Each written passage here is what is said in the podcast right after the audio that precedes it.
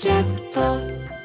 生放送でお送りしている武田砂鉄のプレキンナイト。ここからはニュースエトセトラ TBS ラジオの澤田大記者と今週のニュースについて話していきます。澤田さんよろしくお願いします。こんばんはよろしくお願いします。今週はどのあたりから参りましょうか？いろいろありましたね。い。ろいろありましたよね、はい。じゃあ、なんか岸田さん2周年っていうのをさっきやろうと思ってたんですけど、えジャニーズがあんな感じになっちゃったので、まあ言ってた人間としてはそこ話さざるを得ないかなというふうに思ってます。まあ月曜日なんですけども、まあ都内でジャニーズ事務所のまあ記者会見が開かれまして。はい。まあ、私も行ったんですけど、うん。今回はあのセッションが夜になったということで、うん。TBS ラジオの、はい。うん。荻上チキセッションのパーソナリティの荻上チキさんと一緒に行ってきました。はいあの各社2名だったので、うん。2人で行くと。TBS ラジオから2人。ではい、うんで会場報道陣がまあ300人ぐらい集まってまして、でだけど会場が狭くてですね。あそうなんだ。そう前回よりぎゅうぎゅうだったんですよ。うん、前回すっごいでかい感じでしたね見た目でもね。結構あの座席に余裕があったんですけど今え。え回ぎゅうぎゅうで、でまあ出たのはあの会見出たのは社社長の東山紀之さんと、うん。まあ、今度副社長になる井ノ原快彦さん。うんそれから顧問弁護士の木目田さんという人とコンプライアンス担当の役員になった山田さんという弁護士2人とうんいう4人体制でで藤島ジュリーさんは休むとうん。欠席とはい。ということで、冒頭、井ノ原さんがメッセージを読むということがありました。で、東山社長が謝罪した上で、まあ、社名をスマイルアップに変えますとうんいうことと、で、その会社は被害者救済の専業会社になると。うんで、一方で、そのタレント育成とかマネジメントをするのは新しい会社ですよと。うんで、希望するタレントとか社員はそっちに移ることができますよということを発表したと。はいで、新会社にはもう藤島さんはもうか絡みませんと。うんいうことも言ってて、あとはそのこれまでその被害窓口を、まあ、先月作ったんだけれども、半月少々で478人から問い合わせが来て、はい。でうち325人、これ結構な数だと思うんですけど、すごい数ですね。被害の訴えと補償をうん。求めるということがあったと。はいこれすごいですよね、この数。す。ごい数ですよね。はまあこれだけじゃないとも思いますし。はい、たった半月でこれですからね。はい。はい。うん。でうちその在籍してましたと、はい。ジャニーズ事務所にいましたっていうことが確認できたのが150人ぐらい、うん。今の時点ではいると。はい。で11月から順次あのその賠償の支払いをしてきますよということが発表されました。はい。でまあ問題になっているのはこの後でしてあの会見冒頭その司会者の、まあ、元 NHK のアナウンサーの松本和也さんという方なんですが、から会場の時間制限があるので一社一問といううん。ルールがバンと、えーって感じ総理会見ねかと思いましたね。ねえ。聞き覚えがあるフレーズですよね、まあ、でも最近、総理会見に限らずこの点が多いんですよね、うん。あの永田町会見でも。はいはい。もうやり取りできないですもんね。はい。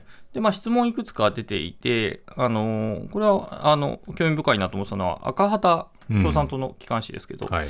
の質問で、その被害者が在籍してたどうかっていうのは、どうやって確認するんですかと。うん。つまりその、えー救命チームはい。の報告書の中で、在籍がすごい曖昧になってたと。そうみたいですね。うん。この人いたのかいないのかっていうのうん。データがない。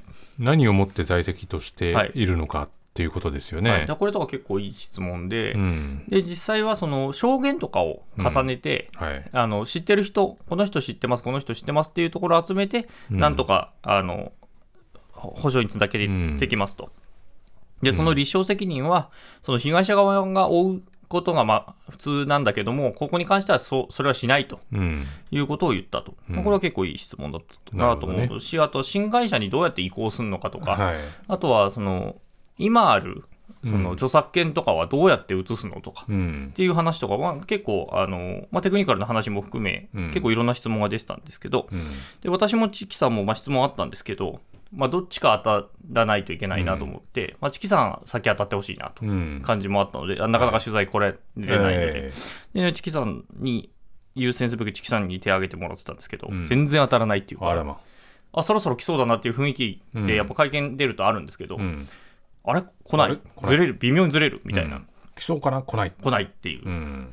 でそのうちやっぱりあの一部の記者からは、うん。当たらなぜ当たらないぞと、うん。まあその映像等もね流はいれてますけど。もういっぱい流れてますけどね、うんで動画が飛び交う事態になって、まあ、それに井ノ原さんが、えーこういう会見の場は全国に生放送で伝わっておりまして、小さな子供たち、自分にも子供がいますと、ジャニーズには子供たちもいますし、それこそ被害に遭った皆さんが自分たちのことでこんなに揉めているのかというのは僕は見せたくないと、うん。できる限りルールを守りながら、ルールを守っていく大人たちの姿をこの会見では見せていきたいと思ってますので、うん。どうかどうか落ち着いてお願いしますというと、会場から拍手。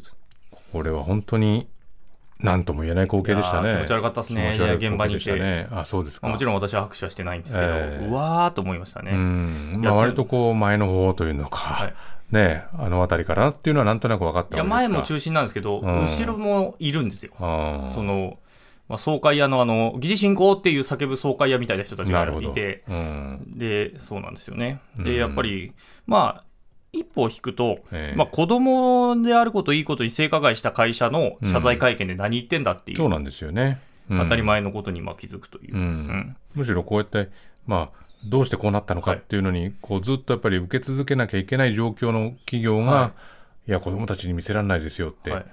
うん？ということにはなりますよね。で、まあ、そんなかんなで2時間っていう区切りをうん、区切られてたんで、ええまあ、あっという間に終了間際になって、まあ、まあ途中からもう私も手バンバン上げてはい、いたんですけど、全然当たらず、うん、えー終了と。まあ、そのため、まあ、ご怒号がまあ、ええー、となるわなけですよね。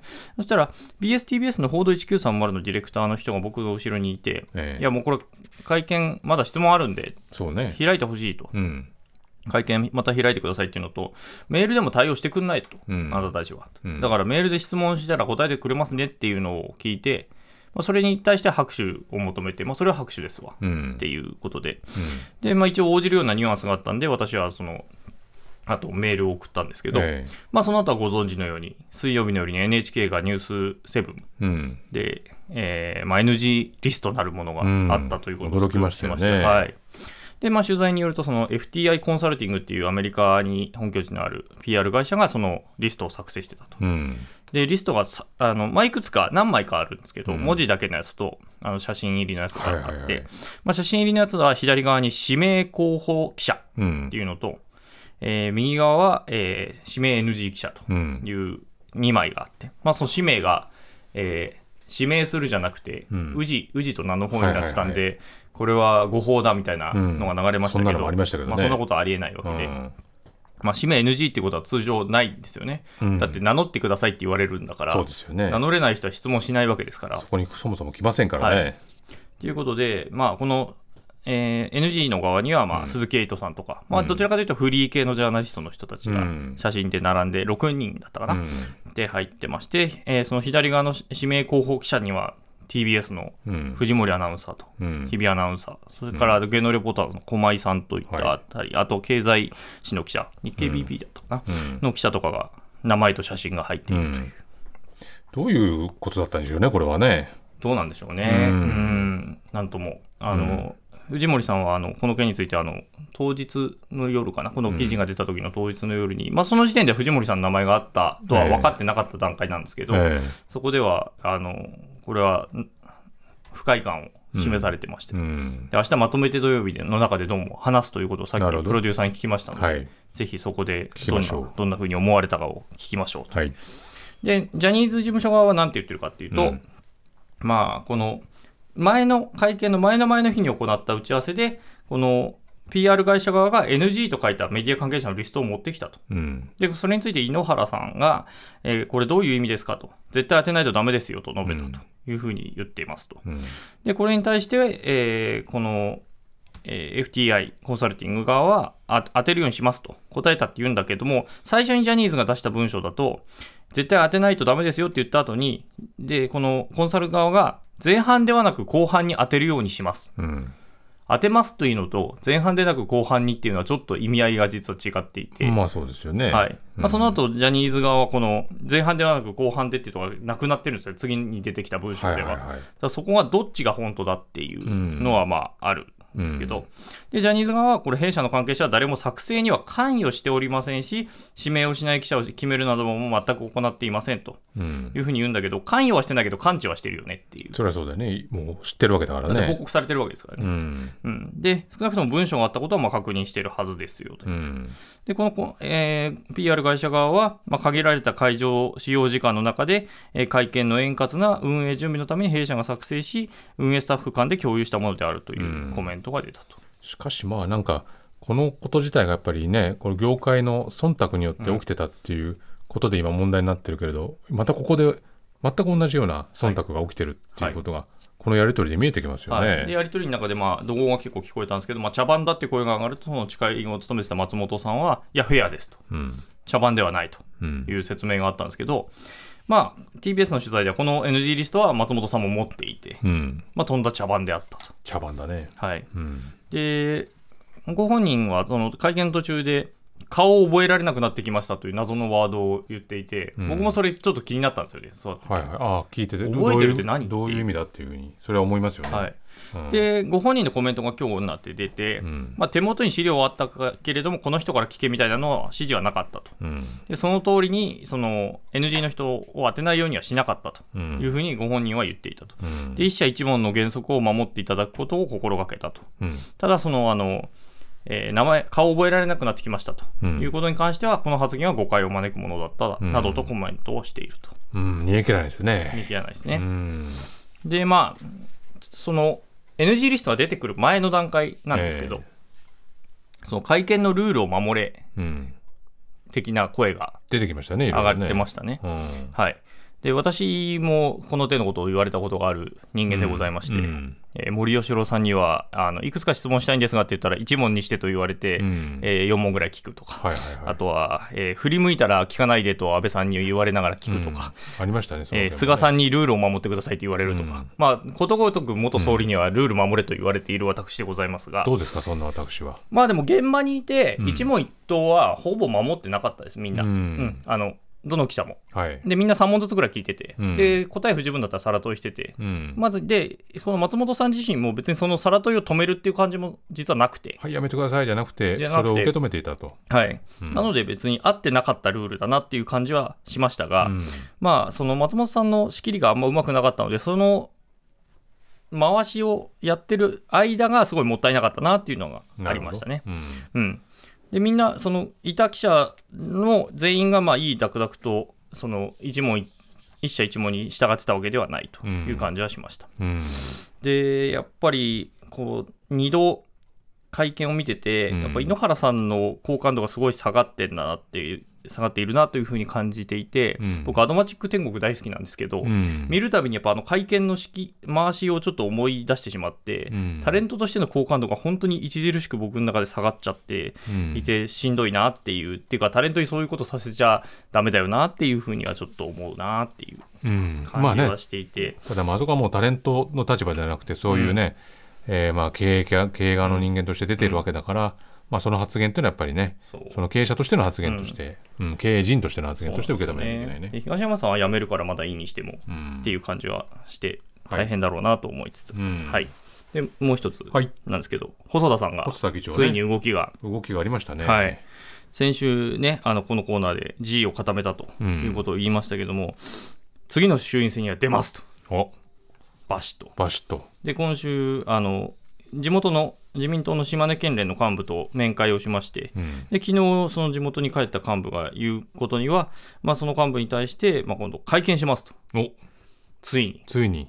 苦節1年数ヶ月、数ヶ月、はいついにやってきた記者はい、会見。来週金曜日に都内で記者会見をすると。うんなるほどででこれに関してなんですけど、今あの今日自民党の高木国対委員長と安住あの立憲民主党の安住国対委員長が国会内で会談して、うんまあ、その中で安住さんによると、まあ、議長の話を聞かせてもらわないと、すんなり20日から国会が順調に入るっていうのは、ちょっと理解しがたいんじゃないですかという話をしたと。うんで、次の選挙に出る元気はあるけれど、今は体調悪いから議長を辞めるっていう人は前代未聞、確かに、まあそうですね。整理されると確かにそうだし、そう言われると、議員として働けるのかっていう話がね、当然出ますよね。うん、はい。そうだね、はい。そうだね、確かにね。で議会の権威としてどうなのかということもあるし、うん。同時に統一教会の話を含めて、今まで私たちが要求していた会見に一切応じなかったうん、ということで、まあ、会見の結果を見て判断するとうん。い、う話がまあだから来て、いると。議長だけ辞めるってどういうことって当然思うわけですよね。はいいや議員として働いてもらわないと困るわけですから、それは当然そうですよね。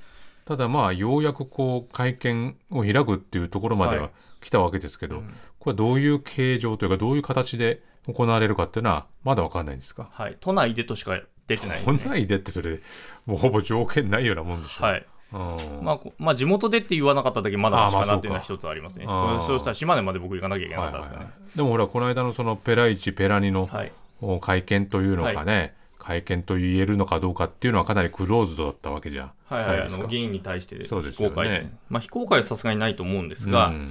ただ、まあ、入場制限をかけられるかどうかが今、一つの問題になっていて、うん。まあ、極力まずフリーの人はきっと入れたくないだろうなとか、うん私みたいな 面倒くさそうな人は入れなたくないだろうなとも思うし、うん。そうなると、まあ、こういう形じゃないかなっていうのはいくつか想定されていて、うん。まあ、どのパターンになったとしても、私が仮に入れなかったとしても、どうにかして質問する術は確保しようというふうに今は動いています。してるわけですね。